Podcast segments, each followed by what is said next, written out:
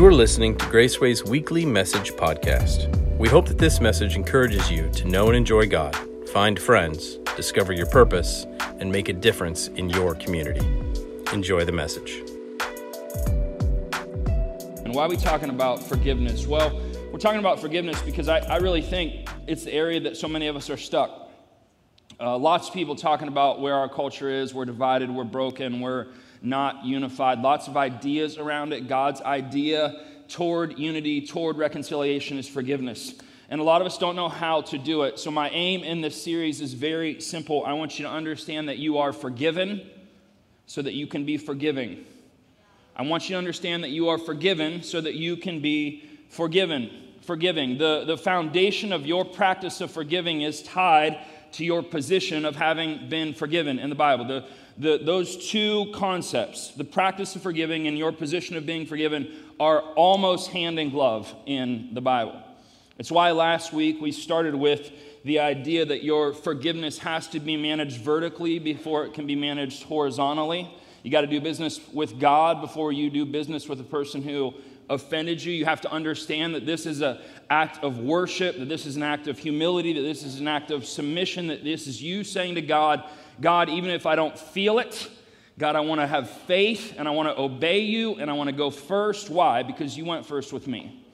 Because you went first with me. Because I'm walking around as a forgiven human being, and in your grace, I'm going to be a forgiving human, human being. So last week, I talked to you about uh, going rock climbing, right? Don't like people touching our stuff. That same area of West Virginia, New River Gorge, we would also from time to time go whitewater rafting. Anyone ever been whitewater rafting? Okay. Uh, so whitewater rafting is, is great. Only like five of us have ever been. Come on, Missouri people, what, what, are, you, what are you doing? All right.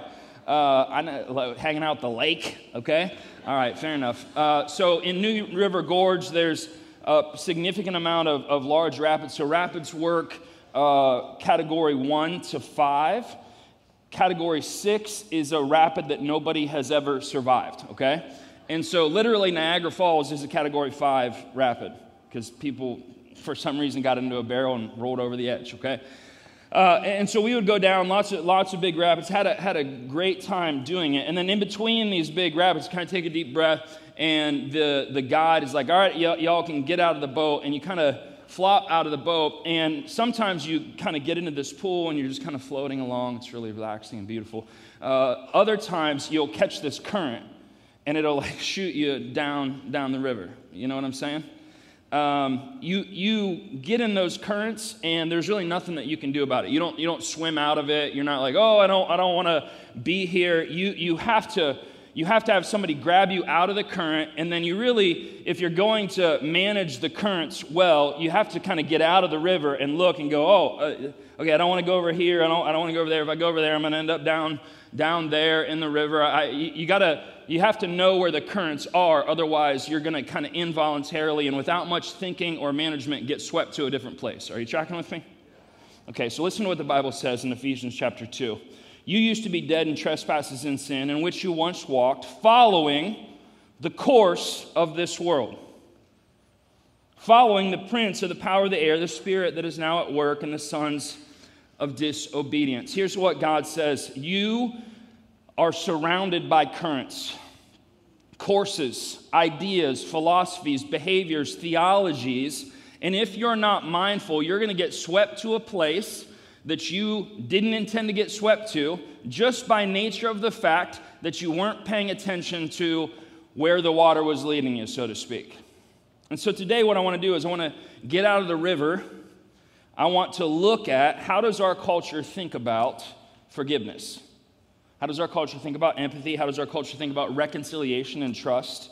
And I need you to understand that all of these big ideas that are in the Bible have a, uh, an opposite but as prevalent course and current in the world.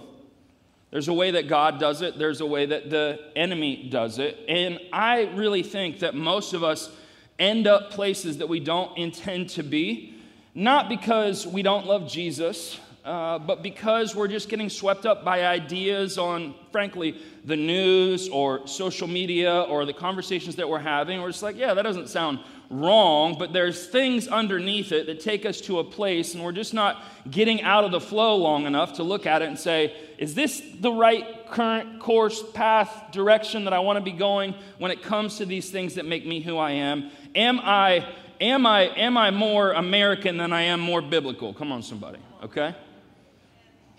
Okay, so Romans chapter 12 says, hey, don't be conformed to this world, renew your mind.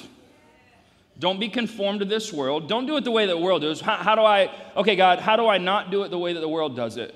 Think about what you think about. Think about what you think about. And if you're thinking like the world, you're going to be acting like the world. It's going to be taking you to a place that the world wants you to go. But if you'll change your mind to think like God thinks, have the mind of Christ, then you're going to be able to manage these things in a different way. So I want, to, I want to tell you a story today. It's our story. It's our story of our relationship to forgiveness. Ecclesiastes chapter 1 says, What has been will be, and what will be has already been done. There's nothing new under the sun. So, in culture and in currents, people before us have believed the way that we believe, acted the way we act, and we can look at it and say, Is that is that God's way for us? So let me just say this is going to be of the five or six things we're going to talk about when it comes to forgiveness. This is the one I'm going to need you to, to work in your mind, okay? I, am going to push you a little bit because I want you to think about what you believe about these things, and I want you to think about whether or not your thinking is biblical. Are you with me? Why is forgiveness so central for Christians? And how do we as Christians tend to think about forgiveness. Okay, so let's talk first about our history of forgiveness.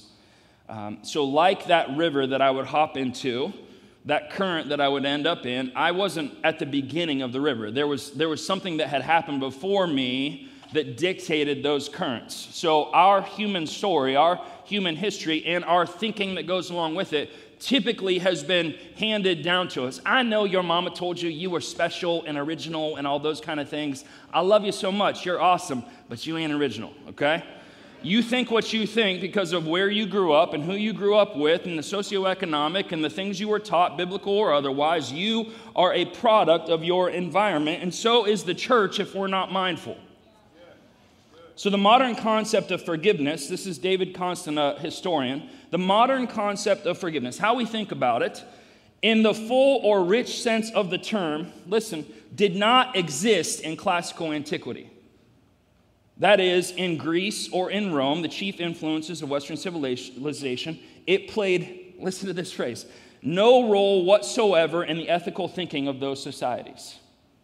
Forgiveness played no role whatsoever in the ethical thinking of the societies that gave us Western civilization, of which you are sitting in right now. Charles Griswold said, It is surprising and illuminating that forgiveness was not seen as a virtue by the ancient Greek philosophers. You don't have to look any further than the gods that are represented in Greek mythology or Roman mythology. When you read about them, they are presented in human terms with human attributes, some good, a lot no, not so good. Greek gods are jealous, they're spiteful, they're vengeful, they're angry. They're not about forgiveness. Just read them. The most famous Greek myth, Homer's Iliad, is largely a story about the pursuit of blood justice and vengeance. Now, the cardinal virtue, virtues of, of, of this society were wisdom, justice, courage, and self control. You say, that doesn't, that doesn't sound so bad, right? Well, the Greeks had words for pity and lenience. When they would think about things like what we would call forgiveness, their words for forgiveness that they used most often were pity and lenience. The Bible word, the phrase meant to legally acquit or to cancel a debt. Now, think about the comparison of those things. To I acquit you, I cancel your debt, or I pity you. You see the difference? So, in the Bible, uh, the prefix on the Greek word for forgiveness, it meant to put distance between. It meant forgiveness is to put distance between your offense and your penalty in between me and your offense. Remember when the Bible says that God has cast your sin as far as the east is from the west? That's the word.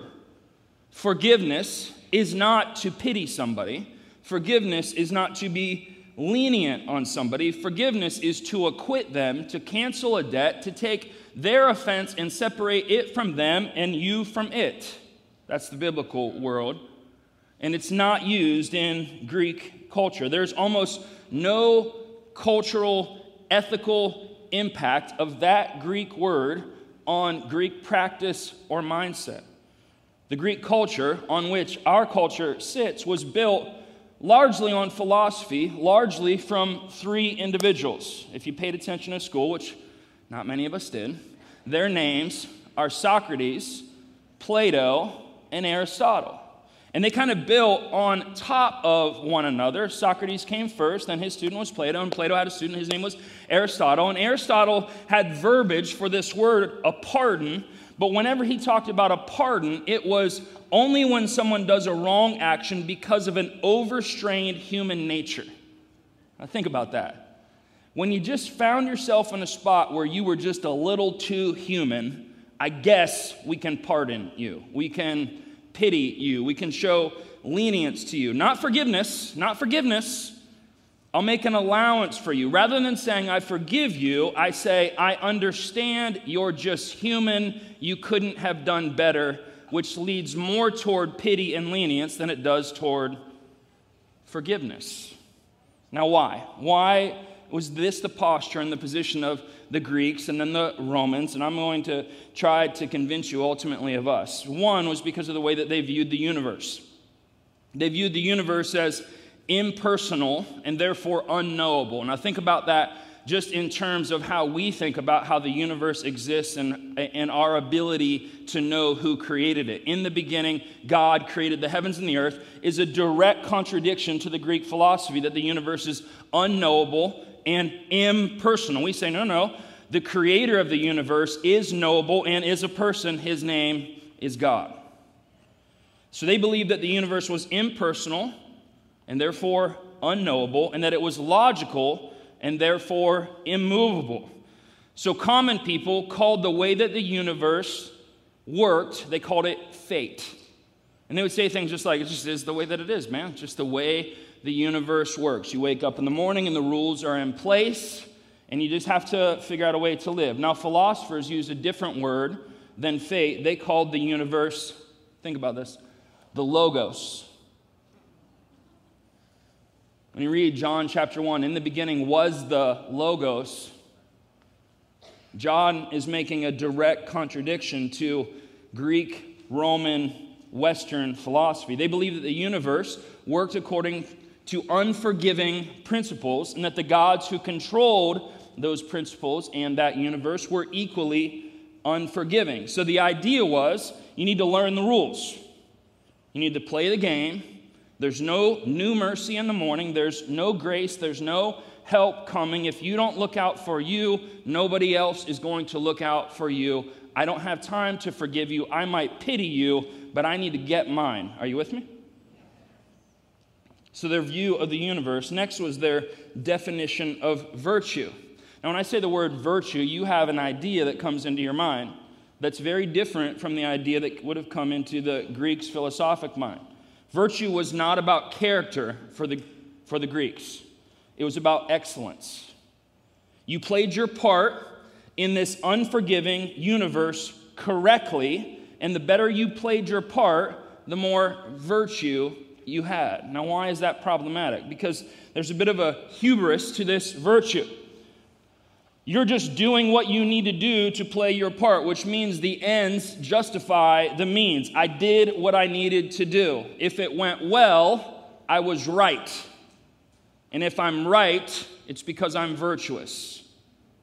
This made virtue self defined. I won, you lost, you're wrong, I'm right. And it made it self serving. Because all I needed to do, because the ends justify the means, just make sure that I step on Craig's neck. And then I'm right, and you lose. That's virtue in the Greek context. Now think of this. It, this means if, if it goes well with you, it's because you're, because you're good. So think of how that plays out. It means that if you're wealthy, you're good. If you're powerful, you're good. If you're influential, you're virtuous. This means that might makes right. Might makes right. The virtuous person, therefore, would not find themselves in need of forgiveness because they were right. Why? Well, because look at me. Because look at what I have. Because look at who I am. Because look at what I've accomplished. How, how, how are you going to come to me, and especially if you're not equal to me, and ask forgiveness from me?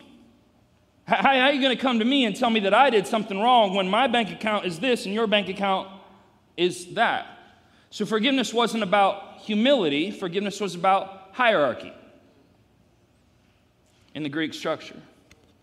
Failure did not invite forgiveness and invited contempt, not of the behavior, but of the person. So I'll go back to Craig again. Craig comes to me and says, Bro, I, and I'm sorry that you, uh, that, that you feel the way you did, but the thing that you did hurt my feelings. And I would say something like this Craig, I'm the pastor of this church, man. How are you going to come to me and ask me and tell me that I didn't do, like, if I didn't do it right, then why am I the pastor and you're sitting there? And it's not that you couldn't have been the pastor, but you didn't do what I did. You don't know what I know. You don't have what I have. You aren't who I am. You hear how gross this sounds? God forgive me, it's just an illustration. So, how are you going to come to me with where you are in the pecking order and tell me that I need to forgive you? No, you need to be thankful that I'm giving you the time to tell me that you're offended by me, but it doesn't bother me because you're you and, well, I'm, I'm me. The virtuous were perfectionistic and moralistic. They were immune from receiving or doing injury, no matter what you think. No matter what you think, I'm immune from receiving injury, and whatever I do to you, let's just assume that there's a better reason than you can understand. At the center of virtue was justice, excellence, and what? Self. At the center of virtue in the Greek context was power and hierarchy and self. Okay, so let's talk about our current forgiveness culture. Are you still with me? Okay, so you take a history without forgiveness, centered on self, and driven for power to make oneself immune from offense or offending. That, that's the river that we're swimming in right now. And you add to it too much information.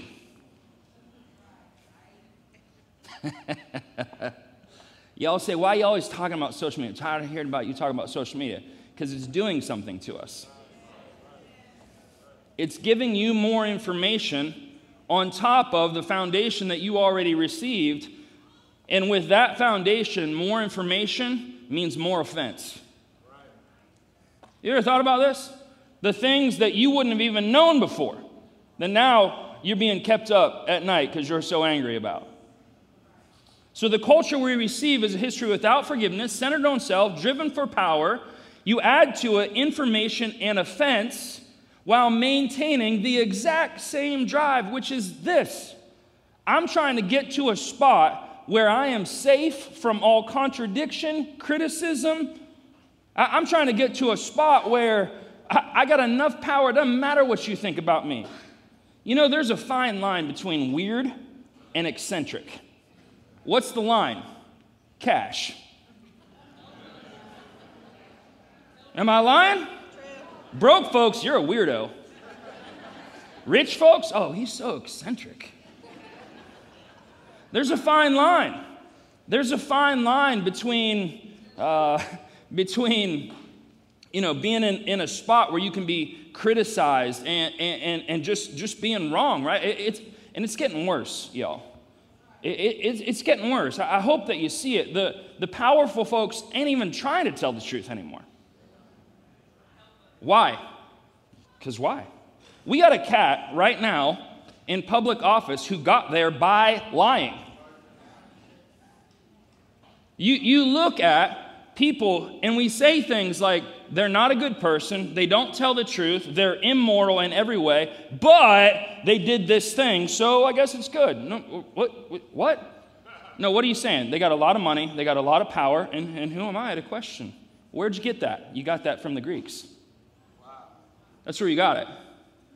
You, you got it from the Greeks. We are living in the same world. Now, let's talk about therapy in the world today. In the West, here, we have really taken this strong turn inward and toward individualism. We look to ourselves to forge our identity. What do I want to be when I grow up? And we, we do this, right? We, we say this to you. You can be anything you want to be when you grow up. Baby, what do you want to be? Now, it's a beautiful idea. it's a beautiful idea. It just ignores several realities. And so we teach kids from a very early age you can be whoever you want to be, you can have whatever you want to have, you can do whatever you want to do until they grow up and say, Well, I don't want to be who I am, I want to be something else. And then you go to, go to therapy, and the protection and the wisdom isn't toward you holistically living in truth, the protection is you are who you are, and we need to defend you from any outside demands or perspectives that would detract from who you say that you are. Modern therapy is designed to protect and to create walls against outside influence or pressure, especially when those outside influences or pressure create what you feel is discomfort, shame, or anxiety. There is a deconstruction of the old for the benefit of the individual self. You're right. They, whoever they are, which is anyone not named you, need to be quiet, need to be stopped, need to have somebody put them in their place. So there's this therapeutic culture that's on top of the culture that we receive, that's really the exact same culture. And there's this new um, shame honor culture. Now, if you're not familiar with that idea, um, missiologists have for lots of years really divided the world into three worldviews. The, the first is a guilt innocence worldview. And, and really, that's the one that we talk about here like right and wrong. In, in America, we, we say, that's not, that's not right for you to do that. They don't talk that way in other places. I hope that you, hope that you know. That's wrong. That's right. That's good. That's bad. Right? Cowboys wear white hats and bad guys wear. Are you with me? Okay. The second is fear power. It's a different, it's a different worldview than guilt innocence. It's, it's you want to get power so that other people are afraid of you. Have you ever watched the news and watched a politician in another part of the world say, if you do that, I'm going to hit the button so many times, it's going to obliterate all of you from the face of the earth? And we say, that's so evil. No, he's from a different culture. He's, he's flexing so that you'll do what he says. You say, that doesn't make it right. right. That's not the frame he's thinking about it in. He's not thinking about that. He's just trying to exert power so that others will be afraid, and in their fear, they'll do what he wants and not do what he doesn't want them to do. The third is called shame honor. And shame honor is the frame that the Bible is written in. When you go to the Middle East, it's about uh, dignity, it's about uh, patriarchy, it's about hierarchy, it's about doing the right thing, not for you, for your name and for your family, that's what Luke 15 is about. This young man shames his father, and then this father shames himself by running. Are you with me? Now, the more integrated and diverse we, and by we I mean the United States, become, we have all three in the United States. And I'll, I'll, just say to you that part of the reason that we're so divided right now is outside influences and the fact that we have people looking at the exact same thing through different sets of glasses and instead of listening, we say, I'm right and you're wrong. And it's not that they're right and you're wrong, it's that they're different and we need to learn. It's that we need to learn how to forgive so that we have ourselves in a posture where we're able to listen. And once we listen, we learn. And then learning and listening comes growth and unity. So, guilt, innocence, fear, power, shame, honor, but we're developing what some sociologists call a dignity culture. A dignity culture. And in this culture, it is the demand for respect and affirmation of our identity, and an encouragement to respond with outrage at the slightest offense. Does this sound familiar? Like a shame honor culture, there is an expectation to respond to offense. You regain your honor by responding in kind or greater to the offense and the offender. Today, outrage becomes the expected means of regaining your dignity. If there is no outrage, the louder the better. You simply don't care enough about yourself. You need to love yourself, believe in yourself, stand up for yourself. In the way that you do that is if he offends me, I smash him as loudly and publicly as possible so that people know I mean it. It's important. I'm important. He's coming against not what I believe, who I am. And I'm not going to let him do it. And if you don't respond in this way, others will offer their outrage at your lack of outrage. Forgiveness, then, is just impractical, if not unjust. Because what forgiveness does is it short circuits the ability of the victim to regain their dignity. Now, where'd this come from? It, it came from way down the river, y'all. And now we're swimming in it, saying, Look how unique we are. When the Bible says, We've been doing this for a long time. We, we've been doing this for a long time. By the way, two just side points, just if you want to think about this a little bit further. The framework that this happens in predominantly is politics. And I don't mean from a political standpoint, I mean from a sociological standpoint. Politics is the new religion. Those who disagree with your politics aren't mistaken, they're evil. And if you don't smash them as loudly and publicly as possible, you must be a fill in the blanks in name only.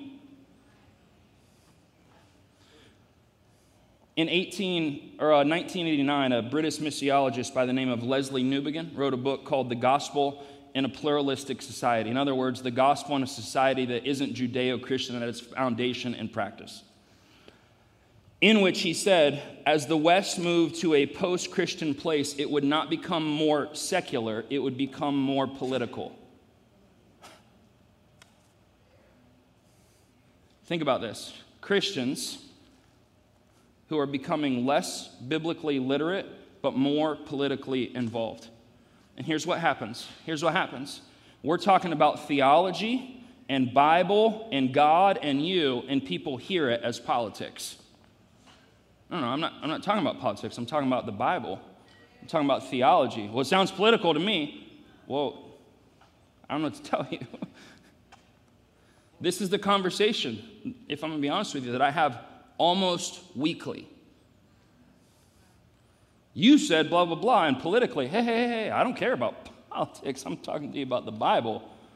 Well, in a political context, blah, blah, I don't care. That ain't my guy. That ain't my team. That ain't my thing. This ain't my kingdom. This ain't my home. I'm not talking about that. But watch, when the new religion becomes politics, everything gets politicized. That's where we are, friends. Now, these currents have given us three models of forgiveness. Okay, fine. We'll give you a little bit of forgiveness. Here's three ways that we can do it. The first is called cheap grace, and this comes from Tim Keller. Cheap grace in this, the emphasis is put on the victim being liberated from the effects of the perpetrator. Confrontation might be involved, but only if it helps the victim's process. So the Bible says if a brother offends you, stop your prayer and go reconcile to your brother. This says only go talk to him if it's going to help you.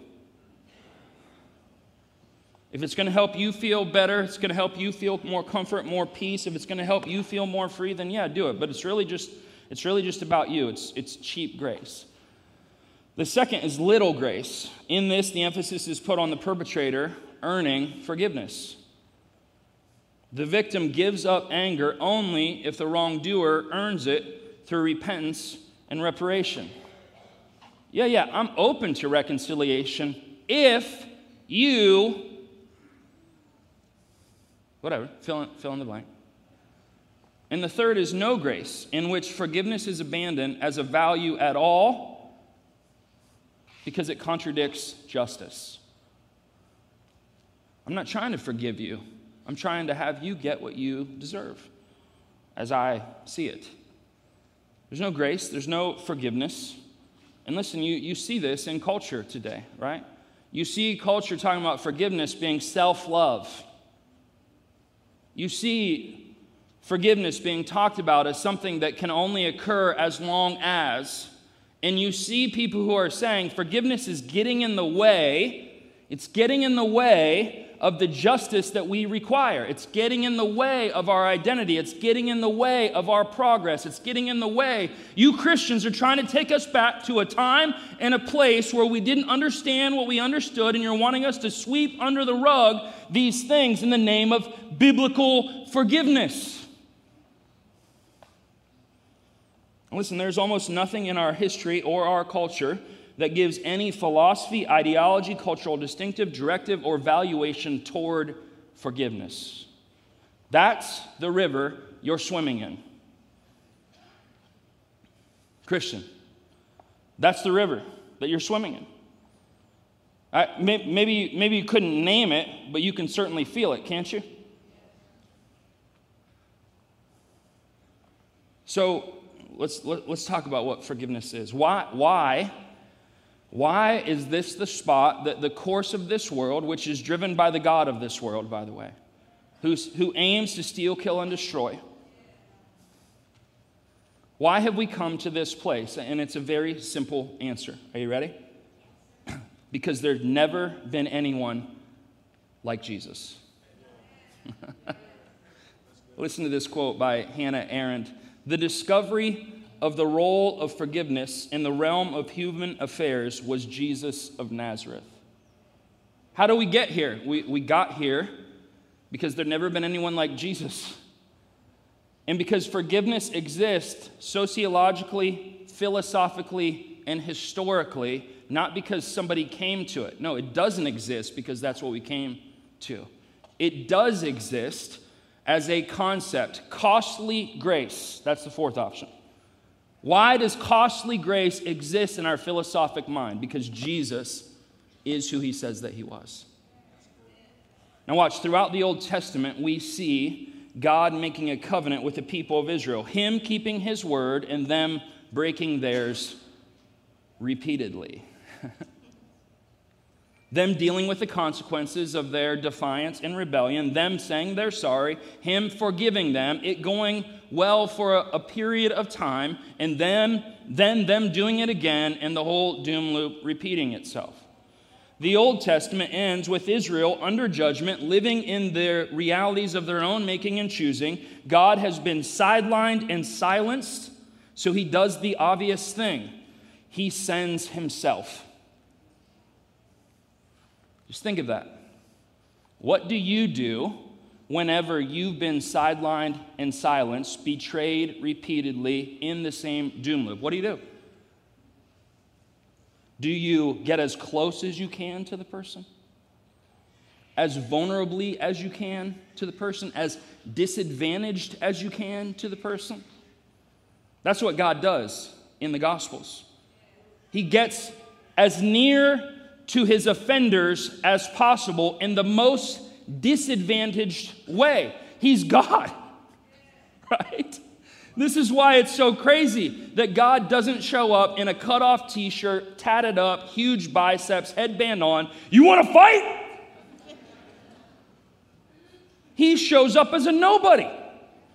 He shows up anonymously. He's born in a barn to a teenager with no affluence, no power, no influence, nothing hierarchically to speak of, so that he can be as near as possible to his offenders. Right away, we're talking about, we're not even talking about apples and oranges, we're talking about apples and something you've never heard of. What is wild about Jesus is that he becomes a man he moves into the neighborhood of humanity, knowing the track record of the Hebrews, and knowing that it was not going to get better, it was going to get more broken. At a deeper and more personal level. Listen, there's one thing of being God and offended in heaven. hey, Gabriel, can you pass me some grapes? It's been a rough day. It's an entirely different thing to put on flesh, to become a servant, to live the way that Jesus lived, knowing that he was putting himself in the T boneable intersection of the brokenness of humanity. Most of us, listen, we do not choose our offense or our offender. The blindsiding and involuntary nature of it is what makes it feel so violent and unjust. You, you're the one to do this to me. You, you're the one to say this to me. You're the one to betray me. You're the one to lie about me. You're the one to gossip about me. I would have never seen it coming from you. But this wasn't the case for Jesus. Jesus knew exactly who and how and when and how much and to what of his own detriment. Detriment. He came knowing that his own would not receive him. He came knowing that the Israelites would do what they had been doing for hundreds and hundreds of years. Jesus came knowing that his family would reject him until after his death. They would say that he was crazy and they would make fun of him. Jesus came knowing that Judas would betray him. Jesus came knowing that Peter would deny him. Romans 5 and verse 6 while we were still weak, Christ died for the ungodly. When you didn't have the strength to do what God needed you to do, God did for you what you couldn't do for yourself.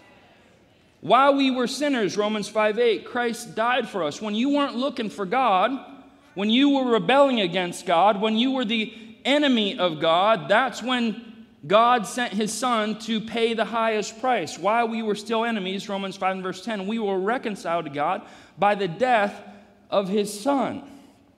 Incredibly, Jesus, unlike us, was capable of forcing his offenders to bend to his will, but rather allowed himself to be bent toward their deviant, broken, historic, unforgiving, unjust, destructive will. Wouldn't you have loved for the thing that the person did to you to be God just for a second? You know what? I'm done with you. Goodbye. Jesus is capable of doing that, capable of calling the angels down, capable of doing whatever he want to do, and yet he submits himself he humbles himself. He gets as close as he can to his offender, and he does for them in their most defiant state what was necessary according to the holiness of God. He voluntarily takes our whole offense, it's called sin, becomes the worst of us. He who knew no sin became sin and pays our whole penalty. The wrath of God is poured out on him, and he is executed, not by Romans, by me and by you. So when Jesus comes to the earth, he doesn't introduce himself as another God offering another religion. Same general idea, guys. Just a little better marketing. A couple cool, pithy statements. Same, same, same rhetoric, just a couple updates. That's not who Jesus was. He's saying, I, am saying something entirely different. I'm doing something entirely different. I'm communicating something entirely different because I'm offering something entirely different. This is the reason why in the Gospels it says again and again, the kingdom of heaven is like. Because you can't understand what it is, so it gives you something that it's like, so you have some idea of what he's talking about. Hey, uh, okay, the kingdom of heaven is, okay, it's like a field, right? Why? Because it's so new and so outside of your perspective that if he told you exactly what it is, you'd be like, what? That's how different God's way is than our way. That's why when Jesus says, Hey, y'all have heard it said, let, let, let, me take some of y'all, y'all's old religion. You've heard it said, but I tell you, it's not the same thing. The way that you have been thinking about it and the way God thinks about it are not, it's not apples and oranges, y'all. It's like apples in a Ford F 150. This is the reason that Jesus said to Pilate, My kingdom is not of this world. You wouldn't understand, Pilate. This is the reason that I say to you, if you can explain it, God didn't do it. This is the reason that I say to you, if it can be co opted, if it shares the visions, values, or sounds eerily similar, this sounds very similar to that thing, then it has stopped being God's thing and started to be their thing. They, don't mesh, they don't play well together, they don't fit together. Jesus didn't come to give you something updated, He came to give you something opposite. Likewise, the people who followed Jesus weren't simply better religious folks. they weren't just a more moral version of the people who had been. That's why John 17, Jesus talking to God says, They, us, are not of this world in the same way that I'm not of this world. Christians aren't supposed to look like anyone else because they're not from the same place. It's the reason that in 1 John the apostle says, Do not love this world or the things of this world. If anyone loves the world, the love of the Father is not in him. These are so different, you can't love them both at the same time. This is the reason in 2 Corinthians that Paul says to the church at Corinth if anyone is in new Christ, he's a new creation. Something entirely unique, something entirely different. The old has passed away. Behold, the new has come. All of this is from God, who through Christ reconciled us to him and gave us the ministry of reconciliation. This is the reason in Psalms 1 it says this Blessed is the man who does not walk in the counsel of the wicked who does not stand in the way of sinners, who does not sit in the seat of scoffers, but his delight is in the law of the Lord. And on his law he meditates day and night. He is like a tree planted by a, by a river that yields its fruit in its season, its leaf does not wither, and all that he does, he prospers. What does God say? My people don't think like the world. My people don't listen to the world. They don't talk like the world. They don't process like the world. They don't love what the world loves. They don't act how the world acts. Why? Because I didn't. Because I didn't. Because I came and did something not like, I came and did something so profoundly different. The most powerful testimonies of the early church. Are y'all still with me? The most powerful testimonies, there was three of them. The first was non-retaliation. Watch. A lot of people say the church grew in the face of persecution. That's not why the church grew. The church grew because it didn't retaliate to the persecution. Because just as Jesus in the book of Isaiah was a lamb led to the slaughter, didn't open his mouth, when the church is being persecuted for things that you and I believe, we don't retaliate. And people say, Why aren't you retaliating? Everybody else would retaliate. What is this thing that you're doing? This forgiving thing that you're doing? The second thing was that we needed to love our neighbor non retaliation, love for our neighbor. So, in the old way, you see an old lady walking across the street at night, she's got a big old fat wallet hanging out of her purse. In the old way, we say, I'm not going to steal the wallet. Why? Well, because that is beneath me. Right? That would dishonor me. That's not virtuous. I don't need it. Making it about who? Me. In the Christian way, I don't steal the wallet for her. Does that have anything to do with me? You see, in the old way, beliefs were only about me. In the new way, beliefs were about you. Can I make it worse for you? Non retaliation, love your neighbor, and love your enemies. What? Not in a guilt, innocence, fear, power, shame, honor culture. No, no, no, no, no. No, no, I'm not, I'm not making myself vulnerable in any way, shape, or form. I, am not putting myself in a spot where they could hurt me, damage me, betray me, do anything to me. I'm not, I'm not going to do that. What do you mean, love your enemies? You're supposed to kill your enemies. It's right for you to kill your enemies. It's safe for you to kill your enemies. It's proper for you to kill your enemies. And Jesus says, Well, I came to my enemies and they killed me, and I'm asking you to do the same. Now, why do I say all this? Why do I say all this? It's a lot, yeah? I say all this so that you understand that to talk about biblical forgiveness to anyone outside of the faith is like speaking a different language. Why? Because it is. Because it is. Forgiveness is foolishness to anyone outside of the Christian faith. And I mean that historically, philosophically, ideologically, and culturally. Costly grace is foolishness to those who haven't received it. Secondly, you are never going to have enough strength to offer forgiveness outside of a supernatural empowering of the Holy Spirit. This is the reason that I said to you that forgiveness has to be vertical before it can become horizontal. That person that you can't forgive, I totally get it. Culturally, you're reinforced by it. Except God says, I want you to love your enemies, love your neighbor, don't retaliate, and be forgiving as you are forgiven. You say, How do I do that? I, I, don't want to do that. I don't know how to do it. And God says, You need to have an experience with me before you go and have an experience with them. What you're saying when you say, I cannot forgive them is one of two things. Either I've heard from God and I won't do it, or I haven't heard from God yet. Our blueprint for forgiveness isn't how. How do I forgive? It's the wrong question. It's who. In the same way that we have no place else to look in order to deal with our sin, we look to Jesus to deal with our sin, don't we? That's what the gospel is. I can't save myself. I can't get forgiveness by myself. I can't be moral enough, virtuous enough. God, you are virtuous. You are moral. You are good. Save me. In the same way, we have no one else to look for to deal with our sin than Jesus. I have no one else to look toward than Jesus, not just to deal with my sin, but to deal with your sin and its effect on me.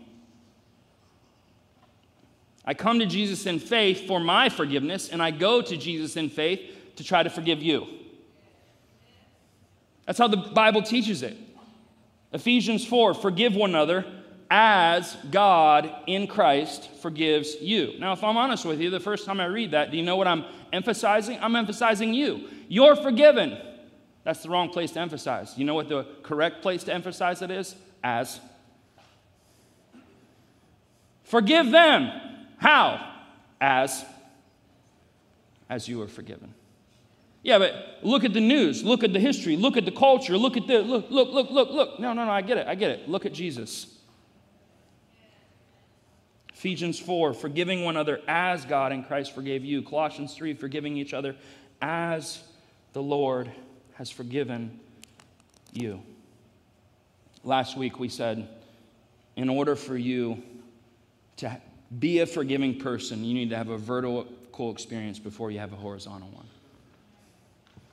In order for your heart to be warmed to be a forgiving person, you need to stop worrying about how and start looking at who?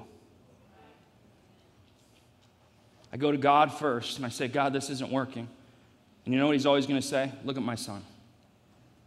And spend some time and look at the personal work of Jesus. Spend some time and receive the grace of God. Spend some time and understand how forgiving you are. Turn off the news, get off social media, stop listening to other voices. Don't sit in the seat of scorners. I'm telling you what you're going to get. Look to Jesus, the author and the finisher of our faith, in the same way you depended on him for your sins, depend on him for theirs.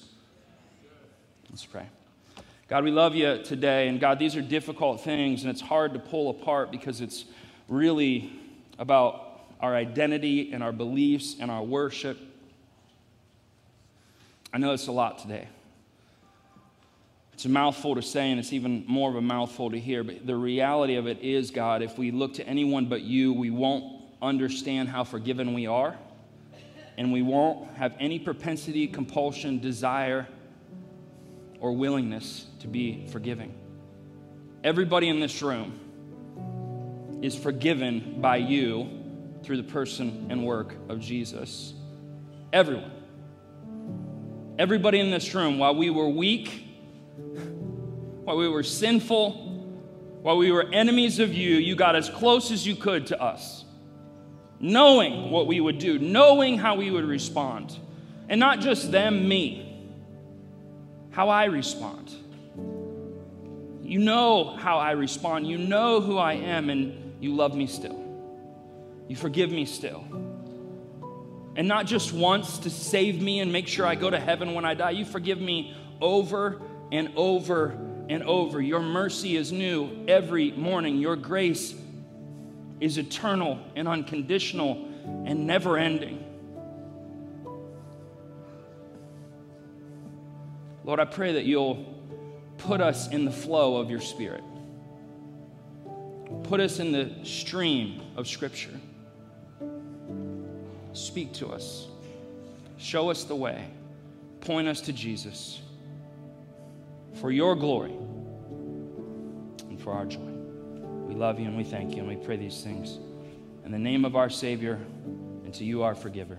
And all God's people said, Amen and amen.